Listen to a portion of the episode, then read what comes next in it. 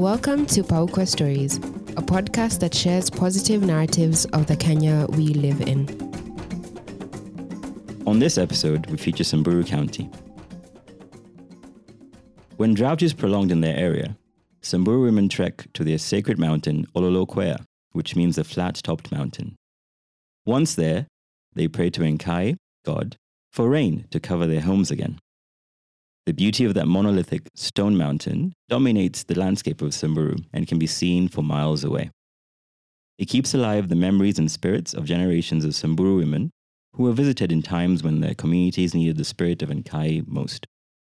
The Samburu National Reserve, a relatively small park that has all the game viewing you could want, is in the sun-kissed county. It also has its own special wildlife gift known as the Samburu Five to boot. First, there's a Gerenuk, one of the most graceful antelopes there is, that has a long extended neck, reminiscent of a giraffe rolling gracefully with its step. Second, we have the Grevy zebra, with its elegant razor thin stripes. We also have the reticulated giraffe with its own boxy pattern, standing out from the more abstract pattern of the Maasai and Rothschild's giraffes.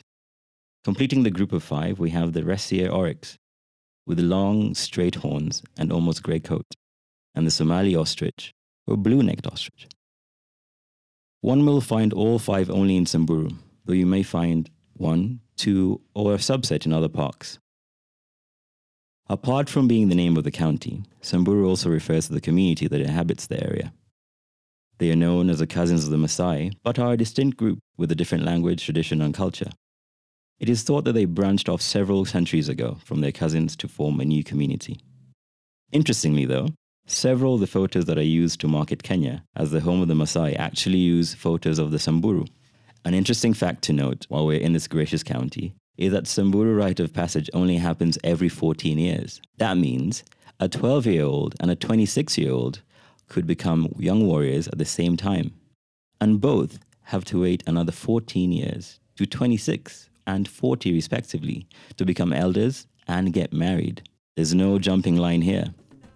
This is Samburu, Kenya's County 25 or 40, the face of our nation with people who honor culture.